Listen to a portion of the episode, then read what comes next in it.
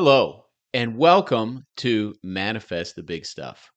I'm Greg Kuhn, the Law of Attraction Science Guy.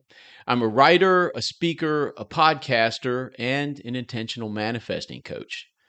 Think of Manifest the Big Stuff as a check-in, a tune-up for manifestors looking to create their realities more intentionally, just like I am.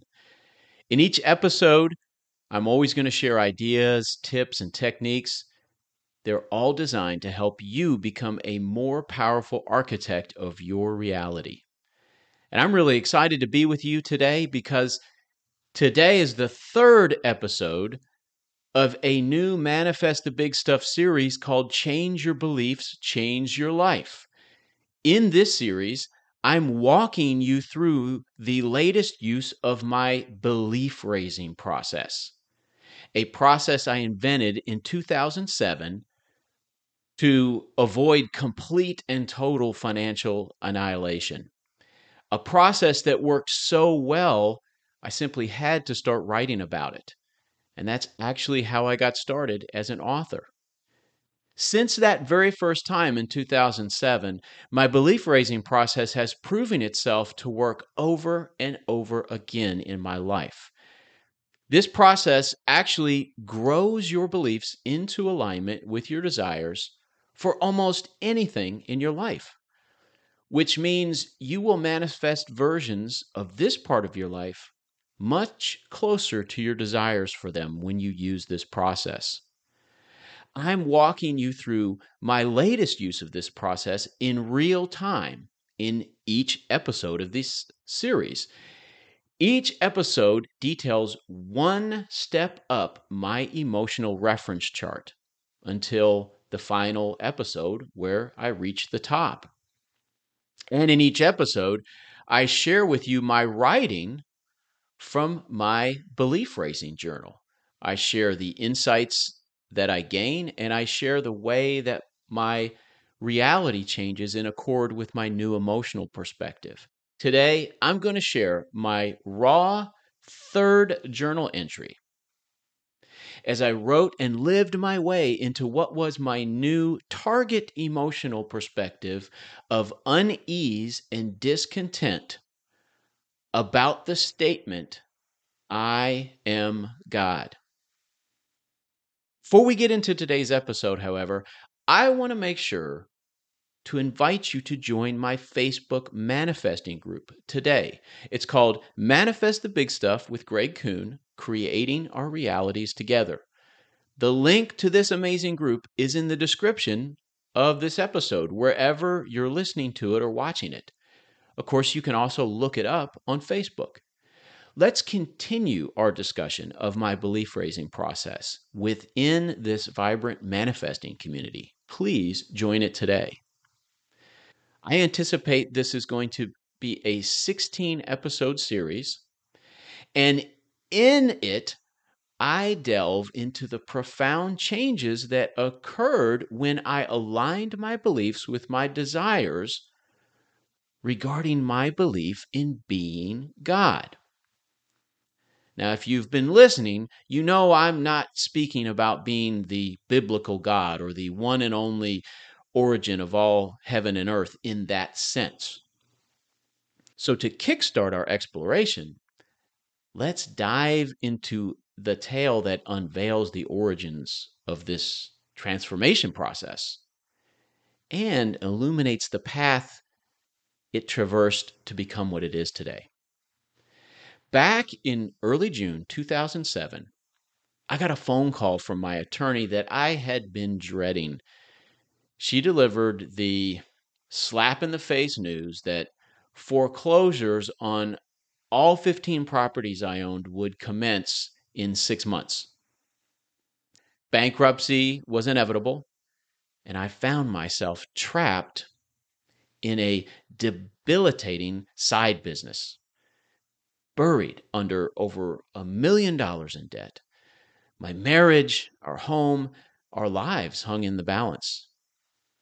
In that desperate moment, with nothing left to lose, I drew upon my knowledge of quantum physics and the deep connection between our consciousness and reality. I questioned how I could reshape my own reality and manifest the changes I desired. Traditional positive thinking and affirmations had failed me, leading me to seek an alternative approach. I contemplated meeting myself where I really was, acknowledging my true emotions, and then coaching myself in a way that my subconscious could truly believe. Our subconscious understands only emotional authenticity, the language of our genuine feelings. Thus, I created the emotional reference chart, a progression of emotions inspired by the emotional guidance scale by Esther and Jerry Hicks. This chart ranges from distressing feelings like depression and hopelessness at the bottom to the highest emotional states at the top, love and ecstasy. The key was and still is to ensure that each incremental improvement between emotional perspectives was genuine but subtle. This honesty allowed my beliefs to evolve authentically as I poured my heart and soul into each new emotional perspective. The alignment between emotional perspectives may have been subtle, but each step forward represented progress. It was a lot like coaxing a hesitant bunny to accept a carrot from my hand, a process that, of course, would require patience and persistence. In mid-June, I began employing the emotional reference chart as the foundation of a belief-raising process that astounded me with its effectiveness. By May two thousand eight, I had successfully eliminated all my debt, evaded foreclosure, and avoided bankruptcy. This process works every time. Throughout this series, I will guide you through my latest utilization of the belief-raising process step by step, and together, we will witness firsthand how the growth of my beliefs transforms my life. To embark on this journey, I invite you to grab a copy of A Handbook for Those Already Born, if it's after September fifth, and adopt this powerful process with me. In the first episode of this series, I shared the origins of my journey, and I established a baseline for my ascent on the emotional reference chart. Now, in each subsequent episode, I'm exploring how I raised myself to the next emotional perspective, aligning more closely with my desires. And we will witness the corresponding reality that manifested as a result of my new perspective. The pinnacle of our series awaits in what I estimate to be episode sixteen, where I reach the summit of the emotional reference chart, fully embodying love and ecstasy in my belief of being God.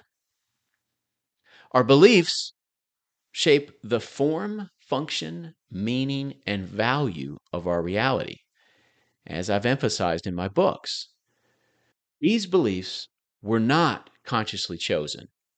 They were inherited from our trusted caregivers during our early childhood. And very often, many of those inherited beliefs prove to be unable or incapable of manifesting the reality we truly desire. This realization can inflict immense pain when we yearn for more in various and important aspects of our lives, especially when we know that more is possible. When life becomes excessively painful or consistently unbearable for whatever reasons, it signals an opportune moment to employ the belief-raising process. In the previous episode, I wrote and lived my way into the emotional perspective of frustration and aggravation about the statement, I am God. I was angry about the idea of being God because my life sucks way more than it should if that's true. Why can't my life be better? Why can't I be better if I'm God? Is what I wrote, and that's truly how I felt. Why aren't I more loving and patient? Why do I turn to anger so often and get defensive if I'm God? That's bullshit. And where I left it was either I'm not God or I'm a very ineffective one. In episode two, I was left with some profound questions. Well, it occurred to me, who said I wasn't supposed to fail, stumble, get hurt, and feel pain? Who said life wasn't supposed to cause me pain, whether or not I am God? And of equal importance, I could clearly see that I was bringing God to this life through my very existence in a literal sense. That through me, God was here in this world. Just as an island brings an archipelago to life or to the surface above the water. I am an island, and I'm bringing God above the surface to be part of life. So for today's writing that I'm going to share, how I wrote myself into the next emotional perspective, which was unease and discontent, I always start by writing down the definitions. For unease, the definition is anxiety or discontent, dissatisfaction with one's circumstances, a feeling of worry, nervousness, or unease, typically about an imminent event. Discontent is dissatisfied, lack of contentment. After writing down those definitions, I used my prompt, which is, what must I believe about myself and my life to feel unease and discontent about the statement, I am God? And additionally, what would it be like and how would I feel uneasy and discontented about being God? Now, that's my writing prompt. It serves as a guide for my writing by utilizing those definitions of the emotions. Additionally, I respond to those questions through free form writing, also known as free association writing. This style allows my subconscious to express itself freely. For my belief raising process, I prefer using pen and paper, and I highly recommend you do the same for this journaling. The physical act and the tactile experience of writing with a pen on paper greatly enhances the effectiveness of free-form writing. Although it might seem old-fashioned compared to typing on a screen, it truly liberates your subconscious. Here's my approach. I hold the definitions in my mind, I contemplate the writing prompt questions, and then I view my pen as a channel for my thoughts. I allow my thoughts to flow through the pen and transcribe them as they emerge. I refrain from analyzing what I write. Instead, I simply jot down whatever comes to mind without judgment or filtering. Editing is kept to a bare minimum as I allow my thoughts to flow unimpeded. As previously mentioned, I naturally felt frustration and aggravation about the statement, I am God. That's how I genuinely experienced it from the previous emotional perspective. Immersing myself in the new emotional perspective of unease and discontent was surprisingly effortless. The proximity between those two emotional perspectives made it easy to transition between them. This intentional design is what makes the process so effective. By being emotionally honest with your subconscious during the exploration of a new emotional perspective, you elicit genuine responses. The slight difference in emotional perspectives on the chart enables your subconscious to join you on the journey, because you can truly feel and embrace the emotions related to the subject you're working on. While it may be tempting to progress through multiple emotional perspectives on the chart simultaneously, I urge you, do not succumb to that temptation. Resist the urge and focus on moving one emotional perspective at a time. Even if it were possible to leap two or more emotional perspectives and genuinely attain a higher vantage point than your current one, it wouldn't be advisable.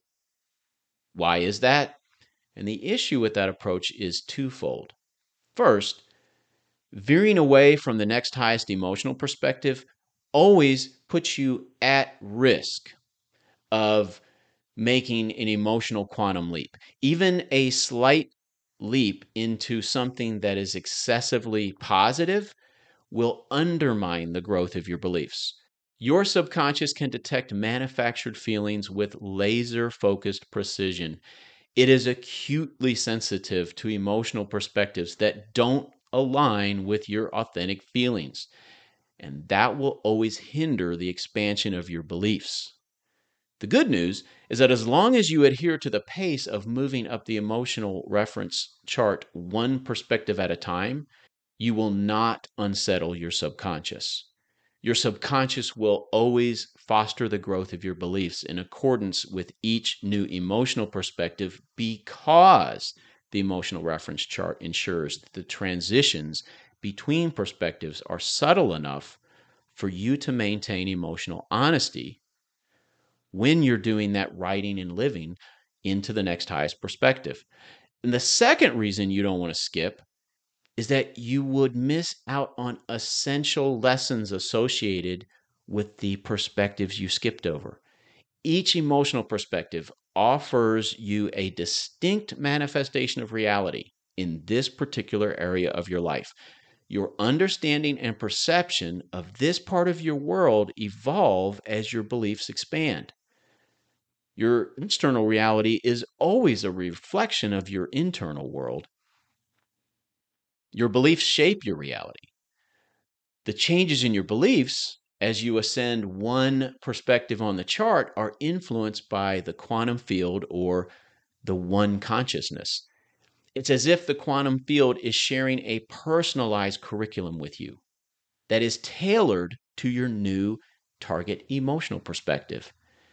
This curriculum is designed exclusively for you. It is one hundred percent unique.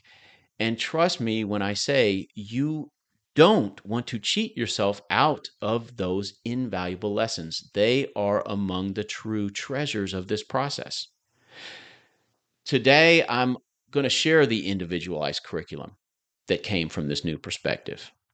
After I read aloud my free-form writing about the new target emotional perspective, I'll also share what I've written about the new ways I've started engaging with life as a result, the ways in which I've begun living my way into the new perspective. So let's go ahead and delve into that writing.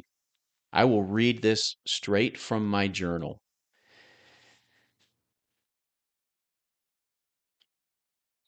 This is, of course, my writing for unease and discontent. I'm nervous about even considering that I am God. Although I have a working understanding and relationship with the quantum field being me, and me being the quantum field, in addition to being part of it, at its barest, most foundational essence, stripped to its core, God, for me, is a singular entity that is not only the source of life, but the arbiter of goodness or okayness. God judges between right and wrong, or at least represents what's right, and only what's right. If God is only what's right, only love, and I am far from being only what's right and only love, how can I be God? And if I'm not, what are the consequences for considering myself so? Even if God itself isn't dispensing repercussions, what am I bringing up? Myself, just by going here. I certainly do not feel comfortable stating I am God to an audience. I would not write that in a book, nor say it on my podcast. What would people think of me if I said that? For one reason, I don't say things that I don't believe and know through either revelation or experience. It has to be through my life. So I am discontent. I am dissatisfied with my circumstances. I am clearly not God based on my limitations of complete creation, source, power, and based on not being only good, only love, based on my judging and fear, based on my unhappiness, based on my lack of self-acceptance and self-worth, let alone how I manifest everyone and everything else's value and worth based on how they affect and impact me, based on my judgments of them. That's not God. God doesn't confer value and worth upon everyone and everything here based on how we or it affects God and impacts God. God doesn't make those kinds of judgments. Who am I to be considering this, to be exploring this? I believe my understanding will grow through this process, but this is where I am right now. Uneasy about it, anxious about it, nervous about it, and feeling discontented with myself in relation to being God. Now, how do I engage with that new, slightly more aligned version of reality manifested by unease and discontent? Let's read the engagement section. Who is judging me right now? Literally. Who in this moment is judging me? I am. Me and other people, but not God. I might be using God's rules to judge myself. I might be using society's rules or my family's rules. Wherever they come from, I am the one using them. I am the one employing them to judge myself. And question, am I adhering to the rules I'm using to judge myself? For real. Am I adhering to them for me? And if the answer is no,